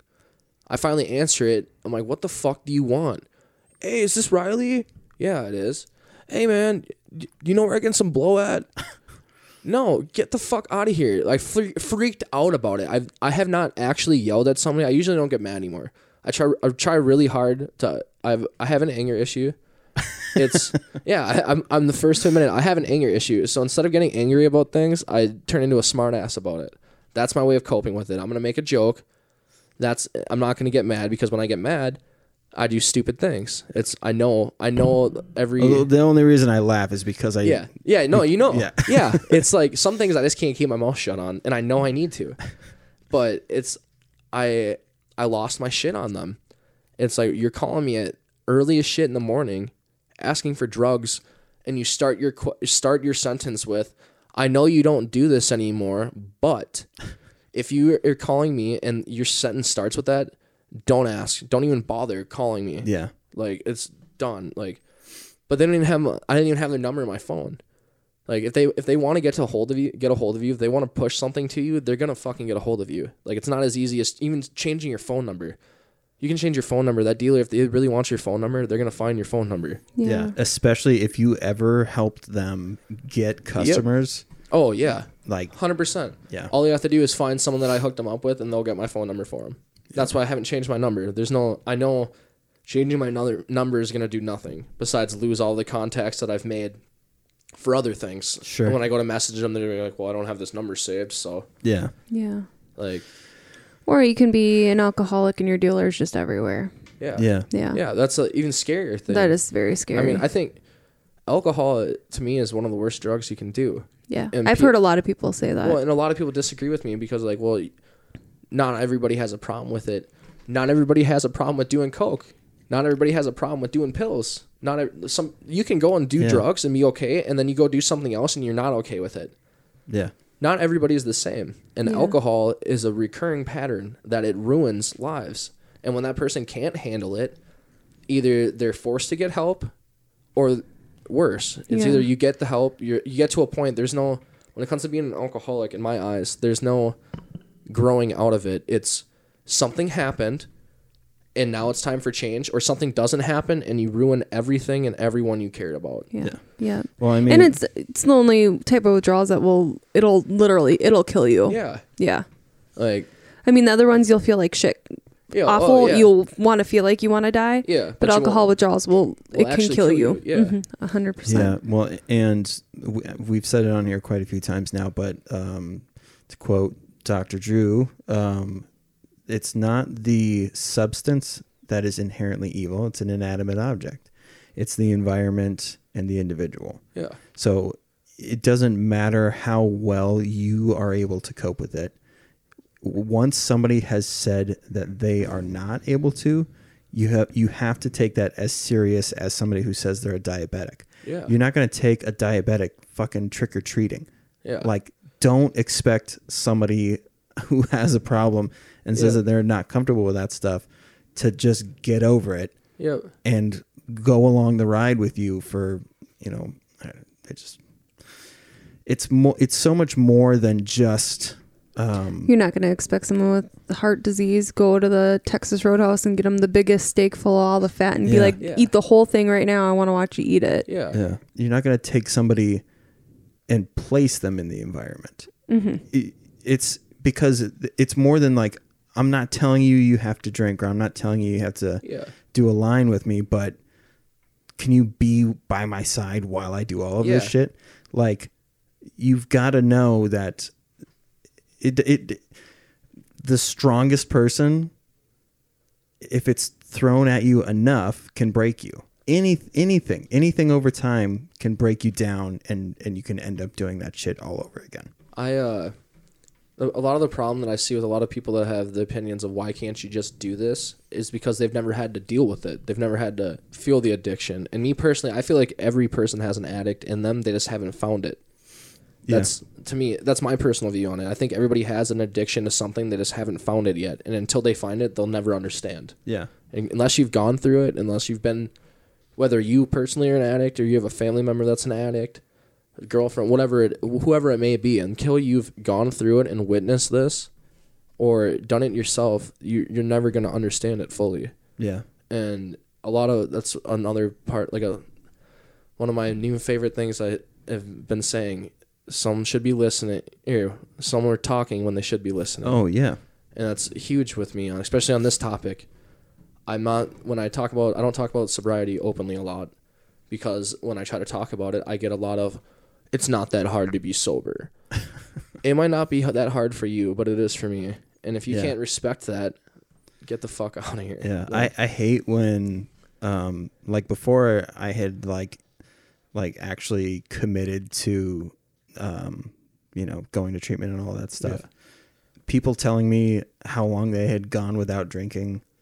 cool. It was like what what okay, was it because you were doing it from morning until night? Like what I don't fucking That's- care that you went Yes. two weeks without drinking. Who gives Same a thing. shit? I can go. I don't have to drink. I just drink every fucking day of the week, but I don't have a problem. like, th- fucking good for you. Then fucking quit or wait till Yeah. you fuck up. Then when you fuck up and decide you can quit and you can't, call me and I'll be there for you for so- sober support. Yeah. Like, or like I I haven't drank in over a month, dude.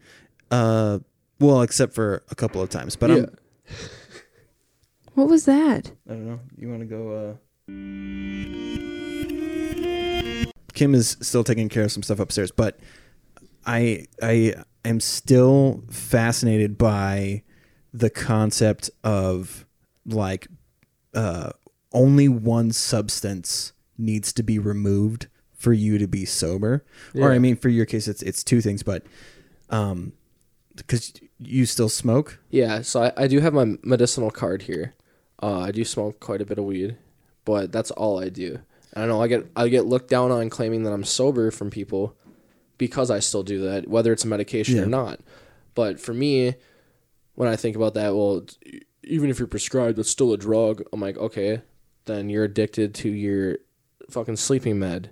Yeah. It's no different. Like, Well, I mean, th- so the the reason why I bring it up is because I know a lot of people who have who smoke weed and are able to stay sober. yeah, Like sobriety does not mean you're like abstinent. yeah, no, Like a- there's there's there's this and I'm not promoting that people should like that like that this just is a you're green sober light from for one thing, you can do the other. Like, yeah. no, I- I, I, I like for me personally, I, I can tell that I can't do anything. yeah, But that's just for me and like and you can say statistically speaking once you open up that gateway if you've already confronted that you're an addict, yada yada, but I can't help but be fascinated by the amount of people who are smoking weed and do not live these destructive lifestyles anymore. I have friends that were heroin addicts that are no longer that they do coke still or they do pills still and they live a total functioning normal life and they're able to do it every once in a while. But if you get them they can't I mean they used to do heroin and Yeah. now it's it, I mean, it, it shocks me too because, like, with me, I think of I th- I see weed as a completely different thing than a lot of people do. To me, it's a plant. It's a natural thing. It's a medication now. I mean, it's there's so much things that are different with this in my eyes, in my views on it, and I know I share different views than everybody else on it. But I agree that it's I get looked. I mean, it's frowned upon to say that I'm sober or claim that I'm sober when I still smoke weed. Yeah. But I am sober. I'm sober from alcohol. I'm sober from coke. Like, yeah. Well, it, and again, it's it it the b- because um, chemical dependency people and and um, like drug and alcohol counselors, they're they po- they want to point out um, what uh, your substance was taking away from you and the type of scenarios that it was thrusting you into that you didn't have control over Yeah. and the people that I mean, a friend of mine has been sober for eight years, and like he doesn't drive high. He's not doing. He's not doing. For some reason, weed it has a diff like it. I I, I want them to do more research into that Yeah. because I'm fascinated as to what is it that's different about this chemical that doesn't make you feel like you have to have it. Because what happens with um, with the uh, chemical substance abuse is that you create that pathway. You know about that, like the Yeah, midbrain your- and all that stuff. Yeah, your brain basically creates it so that it, you you trick your brain into thinking that it needs it. Yeah. Basically. So your your midbrain um, associates. Po- so thousands of years ago, in order to have uh, to make survival enjo- like they your brain figured out a way to make survival enjoyable Yeah. so that you would continue to do that thing. You would continue to look for food. You would continue to drink water. A little dopamine kick would happen. We took that survival piece out of it but when you introduce substance it still activates that hmm. same thing. So your midbrain once addiction finally happens says okay we now know that dopamine is means survival Yep. and since we introduced this thing, we need to make sure that they're constantly looking for that same level. So that's why like people say like they're ch- they're trying to chase that same high that they had the first Yeah. time. It's because your brain literally thinks that it has, Has to, to hit that. the same level every single time. So it skips your limbic system, which normally is like you contemplating Yeah. and goes straight to the prefrontal cortex. And so that's why like people are like, I, it, I didn't even think that I wanted to drink, but I was reaching for a bottle before I even knew it was happening. Yep. Like I, so I'm fascinated to to know, and again, I hope they do research on it. Why doesn't marijuana? I don't think that's true. I've seen people freak out when they can't get marijuana. No, no, no, no, no. Oh, you misunderstood. You came in late on the conversation. Why, for some people who had full blown addictions, marijuana does not do the same thing to them. I I have multiple friends who were alcoholics, and I and I was saying this to him before you uh, came back down. I know that I have to stay abstinent from everything. I know that I don't have an option because consumption is what food, soda, whatever. Like I just have a problem overall with everything Yeah. but I would love to know why they're able to do this, and it's not. But some a people can have full for them. addictions to heroin and opiates, and they can easily just have a drink occasionally and be able to handle that. That's the I same. think it's- That's the same concept. but I think Yeah. it's just, yeah, I don't know. So. That's the same thing. Uh, Why is it that certain chemicals I don't don't activate that same part of the brain and don't make that a survival need on a subconscious level? I've been seeing a lot of too people using a lot of other states with legal man, uh, legal marijuana Mm. using uh, marijuana as a recovery for substance abuse. Really? Yeah, they're starting. It's starting to be used as a treatment program for like opiate addiction, and that's where I want to like the same thing where I kind of question it myself. I'm like, just because I can handle it, so they're using this. What was ten years ago? This was a serious drug. I mean, even Yeah. within the last what two years, the law changed in Minnesota. Yeah.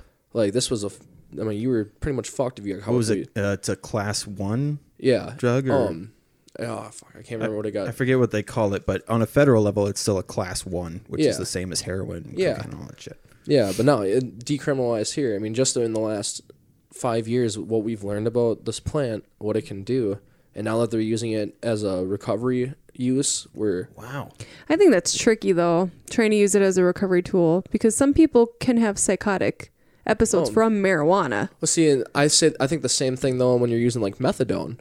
I mean, what I, makes you? I know, and Suboxone. Yeah, so, yeah. stuff so like that's that. that, yeah. amazes me too. It's like where people are like, well, they shouldn't be using weed for that. I'm like, well, then why are they using method? Why is methadone and Suboxone okay? Like, where where does a man-made thing make it okay versus a plant not okay? Yeah, and I think is- it's re- like research right now. Yeah. I think we're just going to continue to learn. I think We don't know enough. when That's- when when scientists have the funding to be able to create a safe version of this thing, like you know, um, what was the the old version of aspirin that would kill people? There's a like this was decades ago. There was uh this old I wish I could remember what it was called. This old version of aspirin that would just destroy your organs. And it was I mean, it's just progress. Like with science, they go, "Oh, we need to take that out." So Yeah. over time, I, I think marijuana, like cannabis, is going to be in that same vein where they're like, "This will not get you high at all. This is simply to target inflammation, or it's simply to target." They already Yeah. they're already starting to pull it apart. Yeah. Well, and Oh. with um, psychoactives, Yeah, they're like with the the few states that are able to do that mushroom- research. using mushrooms as a cure for depression, microdosing Yeah. mushrooms as a cure for depression. Well, and- psilocybin. Uh, obsessive compulsive disorder. Yeah. It's fascinating. It's absolutely fascinating. And I It think amazes me it's taken this long for them to be open to try it. Yeah. That's what I, that's what amazing. Like it blows my mind how long it's taken us to advance when they've been so adamant on making, creating these things in a lab. You're creating shit in a lab and okay with putting it on the public right away. But there's these things that have been around forever, and you're so adamant on fucking researching it. Yeah. Well, and I, I think people associate when they hear weed, even if it's on like you have a medical card, they still picture an uh, like a drug dealer Yeah, giving you that shit, and they don't they don't understand that it's gone through these motions and it's going to continue to change, and it will become as benign as taking Tylenol or taking. Uh, Yeah. You know any- anything over anything. over the counter stuff. Yeah. Yeah. I mean, I when I go for my medical, when I go pick up my medical prescriptions, I meet with an actual pharmacist. Like these people aren't just off the street; they went to school. Like they're Yeah. legitimate pharmacists that are now pharmacying marijuana. You ask them, you go talk with your doctor, you meet with them. They have different things you can do. Like Minnesota, you can't you can't smoke flower here. Minnesota's medical program, there's no flower. It's uh, cartridges, vaporizer cartridges, uh, lawn like capsules, uh, Oh. oral spray or lotion. So like, there's no actual flower here, which to me it doesn't make sense. Is why would you take a natural thing and turn it unnatural? Right. But- I bet it's got to be because of the federal law. Oh yeah, I mean Like- it's ridiculous. I mean, but they'll they'll tell you straight up like because I have two different pens that I use, and then I get a lotion, and they're all for different things. I have my one pen for my panic attacks, and I have another pen for my pain that I can. The one I can go for my panic attacks, I hit that two three times, and I see why it's for panic attacks because now I can't remember what I was even thinking about, and it's everything's funny, and then I go to my the other side of it where I grab my one for pain and I can hit it four or five times and walk into work and no one I mean it, you would never if I walked up to you you would never know that I even just smoked. I mean there's two there's so much to it that isn't known about it Yeah. and there's t- so many different strains. I mean so many different variations of what this plant can do. Yeah. And we're only now just learning about this. Yeah. And there's still they're just not researching it enough. Well, and I mean, uh, and I do. I always have to make it clear that like I don't advocate for going out Yeah. and No, smoking weed. yeah, if you no. if you're in recovery, this is not. Don't don't trick yourself into thinking this is an excuse I'm not- because two dudes who made sense. two guys on a podcast sounded pretty smart about this thing. Like, no, you, I'm not a doctor. I am not a scientist. I barely have a high school diploma. yeah, Like these are all This guy too. yeah, these are all like- thought experiments in the in the sense that like I just am fascinated to learn about this shit as it moves forward. Don't s- like quit drinking and then go to a drug dealer and start Yeah. buying weed. Like Yeah, don't replace one. Don't replace one addiction with another one. yeah, As we're drinking my diet soda addiction problem over here. fantastic. Um, okay, Riley. Um, are is there any like coming into this? I thank you for for sharing all the Yeah. stuff that, Thank that you for have. having me, you guys. Um, I I obviously love the ever living shit out of you. Love you, daddy. Um, I think you were actually the first to like start that movement, like like the daddy thing Calling Oh, you daddy. of my friends. Like that Oh, wasn't a thing for a long time. Yeah, Chris. Well. Chris was photo daddy the second he had an emergency inhaler, even though he hasn't had hadn't had asthma problems in how many years? Ma- It- maybe once a year I'll Yeah. have to use it, Yeah. but that's Yeah. even then. Yeah, that's you became. You locked in the photo dad that day, and then r- the following show right after that was when we shot Rise Against together. Oh yeah, yeah. yeah. and the dad jokes just one after another. first time we ever actually like hung out and met, basically, I think that was like one of the first times it was just me and you. Yeah. Or that was the first time it was Yeah, just me and you. Was when we shot Rise Against together, and just the instant dad.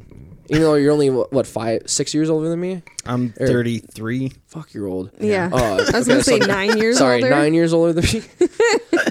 I mean, man, you reproduced young. but yeah, I mean, just even then, you just it, yeah, the photo dad, it just adapted quickly. I'm like, this is this is father. Hello, Poppy. Um, but uh, you know, g- so coming into this, like, what what message do you hope that people take away from from what you've been through? you never know what someone's been through. Like you gotta base. My biggest thing that's for helped me. I mean, personally, is just having an open mind to things.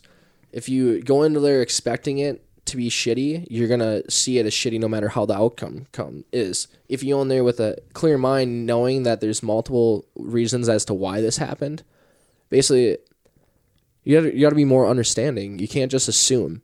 Assumptions do mm-hmm. not work when it comes to sobriety. You can't assume anything about anyone's sobriety. Everybody's sobriety is different, mm-hmm. and you never understand. A lot of people don't understand why people do the things that we do, and you just, I don't know. You just basically you gotta keep an open mind. Yeah. It's it's the biggest thing is you you never know what someone's been through. You never know why they do the things that they do. They could be a, the worst person in your eyes, and then you hear what what they've been through, and you want to cry. Like you never know what someone's been through and why they act the way that they do. or why they use or what Yeah. led them down that path. Yeah, it wasn't just uh, everyone's like, well, it was their decision. I'm like, yeah, it was their decision to do the drug, but what the fuck caused them to want to do that? Because it Or didn't just. yeah. Because I promise you, if I was raised in an upper class white home, I probably wouldn't have turned out the way that I have. Two totally different situations. And I, mean, think too, you used um, substances as a coping skill because you Yeah. weren't taught healthy coping mechanisms as a young. no, I was taught that you're a man, be a man. So That suck was- it up, put it, o- you know, Yeah. put it aside. And how did you suck it up and put it away But as this you is used? this is how this was. I wanted Riley I know. to just I give just- his. I feel like I didn't get to talk as much. I'm trying to add in my little Okay, two cents. That's it. That was it. okay. Um, do you if if people want to follow your your journey, where where can they find you? Uh, face. I'm on Facebook, Instagram. Uh, my Twitter handle is at fuck Riley Downs. uh, we changed that from my from a business name because I say too many inappropriate things to have it linked to my business. Oh, okay. Uh, but yeah, basically, I'm on I'm on Facebook. So like your Instagram is just Riley Downs. Riley, my Instagram is Riley Downs Photo. Okay. Um, I don't post a lot of anything about my sobriety on uh on my Oh, okay. uh, on my photo page, but I do on my Twitter. I'm very active about sobriety and my mental health, and there's a lot of shit. I mean, I'm I've learned that a lot of people say you shouldn't put things online. Like if you're depressed, don't talk about it online. Go do something about it. For me, it's I'm opening up. This is it's taken me 24 years to be able to actually talk about what's going on with me and what what I'm feeling. So I mean, I'm I'm very vocal online about how I feel about things, why I feel the things that I feel why I'm staying sober, why it means so much to me, um, why I'm able to be around people that aren't sober. Like it took me a year. I was it was a year before I was comfortable going into somewhere that sold alcohol, let alone hanging out with my friends that are drinking. Sure. And now I'm able to go hang out with my friends that are drinking and offer me drinks and still be able to sit there for a few, but and then leave. I, I mean I, I never make it through a full night anymore. Sure. But Yeah. I mean it's it's all progress. Kim, what what would you like people to, to take away from from today's episode? Our kids are really loud. Our dogs whine a lot. No. um, I like the open mind thing too, and I feel like we talk a lot about the. I feel like there's so much mental health with substance use. I feel like it- a lot of. I mean, there are cases where it's just substance use, or you know, Yeah. but I feel like a lot of times there's some underlying mental health. I feel like it gets overlooked a lot. I don't. i think a lot. of people don't understand. A lot of people don't understand mental health still. I mean, this is all a lot for a lot of people. This is a new generation of mental health where where people, we're talking about it. We th- people talk about therapy. I, Yeah. everyone has, to, you know, a lot of people have therapists. Oh, yeah. yeah, Some of my friends I would have thought would would have never had a single problem in the world see a psychiatrist once a week now. yeah, Like, you never know what someone goes through, yeah. and it, they don't have to have a bad life to struggle with mental health. They don't have to have a bad life, or they don't have to have a good life. Yeah, chemicals. I mean, chemical imbalance. A yeah, lot of it. I mean, there's obviously there's more to it. There could be trauma and all that too. But uh, Yeah, there's so depression, much- anxiety. Yeah, so much we don't know any like it's all just now being brought to light that oh yeah this could cause this and this is probably why this caused this to happen throughout Yeah, life yeah. throughout your life Yep. and a lot of it's there's just not enough funding for mental health. No, so it's not unfortunately, and that's something that needs to change. But yeah What's interesting, yeah, is that you with insurance, we can all go get a physical every year, yeah wellness check for free. yep why can't twice a year, three times a year, four times a year, we can go get our mental health checked yep for free? yeah i had i Because we can get our physical body checked once a year for free. i get my one i get my Yep. insurance my one i go Yep. to the doctor one time a year unless i desperately need to Yeah. and if i don't I, i'll see her next Yeah. year But our we're a system or if our mental health's not well, we're physically ill. yeah You can see so many physical issues if Yeah. your mental health's not well. And then if you're physically not well, then it affects your mental health. So there I'll leave it with that. That's my Oh, I think that's I think that was great. I obviously we share the same views on on mental health. Um, I think you do too. yeah I Um, dedicate my life to it. Yeah, that we we've it's always misunderstood Yeah, it's it's everywhere yeah, and it's it doesn't have to mean that you're you know pulled over on the side of the road crying to a Coldplay song. Yeah. like it, it could anything that um. It, it might not bring you to the point of tears. it might not make you in a full rage, but if it's consistently enough, maybe you have dysthymia. Maybe you have there could be anything so you could improve your life just by acknowledging that one thing and then moving forward. I do want to point out, like, even working in mental health, I've worked in mental health for many, many years. I'm a nurse, I have a master's degree, and I'm very vocal about my own mental health. Like, Yeah. my anxiety. as you should be Yeah. it's I just want people to know, like, yeah, I'm an expert in mental health and I struggle with it. And Yeah. that's why I work in it, is so people don't feel like, everybody has their own issues Yeah. whether you think they do or not Yep. every mental health is with everybody even Oh, yeah. people if they don't think they have a mental health issue they probably do and they just haven't recognized it it hasn't Yeah. came to life yeah, yet yeah. oh like- my god, the amount of people who didn't think that they had PTSD Oh, that yeah. were in the facility that I was at. It was crazy. yeah Like uh, you know and it's not that they assumed that everybody else had these these episodes. Yeah. They just knew they knew that it was their thing, but they just they thought it ended there. Like, oh yeah, it's just something that I have, Yeah. and like, I, yeah, I just So it was for wake up screaming like, Yeah. Oh wait, Yeah. you you don't wake up in the middle of the night sweating like you just took a shower, panicking, and then can't fall back asleep. It's just me. Yeah. Like, I thought that was a normal thing.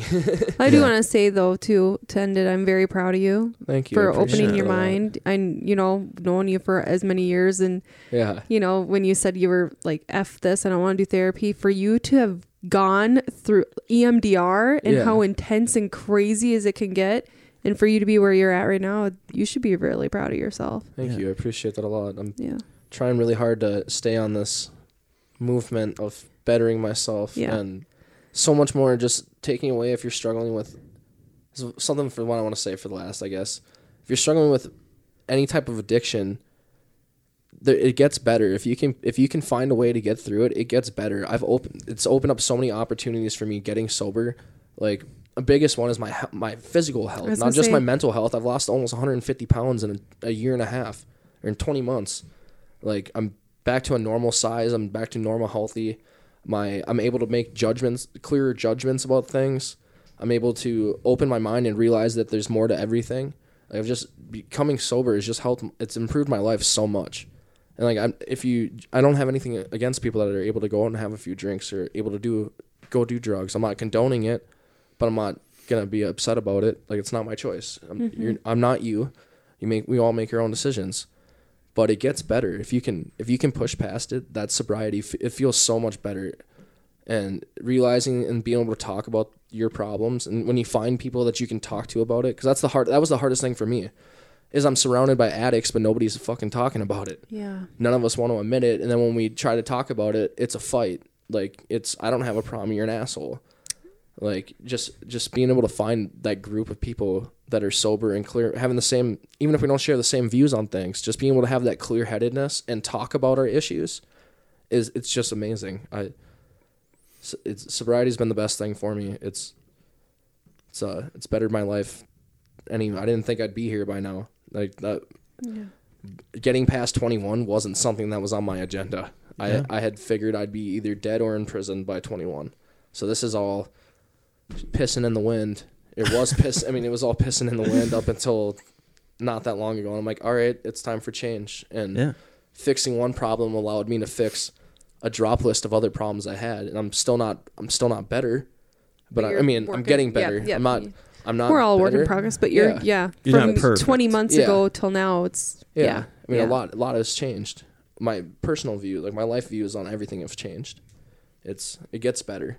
It's, yeah, that's awesome, man. Um, well, I yeah, I I would just I'll just do the normal plugs because I think you guys did a fantastic job of of talking about uh, the important things. So, um, if if you're listening to this and uh, you would like to be featured, um, whether in um, let it be known who you are or uh, anonymously, we we have that option uh, where we can alter your your voice and uh, just have it be a phone call and and nobody has to know uh, if you're in active use or if you're in recovery and just don't want to let people don't want people to know that you've been through whatever you've been through, but still want to get that stuff off of your chest.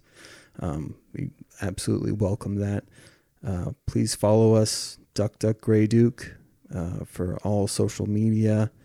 Um, we're offered on all podcast platforms as well as YouTube. Subscribing to those things makes a, a pretty big difference in, in what we're trying to uh, accomplish here. And and and I, I, I know I say it every time, but like this this is hands down the strongest thing in my life right now that helps keep me sober. Like it's the only consistent thing that I'm doing that like because I don't do AA meetings, I don't do NA meetings. I, I I'm not doing any of the like traditional methods of staying sober. So having this outlet and the opportunity for Kim to be able to to give her side of things like from the family perspective and, and the spouse's perspective is just it means of the world to me. So please uh I hope you guys support that. Um and as as you heard in the in the commercial break, cleancause.com, you can use promo code TNSAA to get 20% off of your your order. Uh, obviously that yerba mate is fucking slamming and we love it. You know, Um, we ran out. We got to get some. We got to buy some more. some more. um, all right, and and we end it the way that we you like end your your turn in an NA meeting or an AA meeting, either one, um, which is and with that we will pass.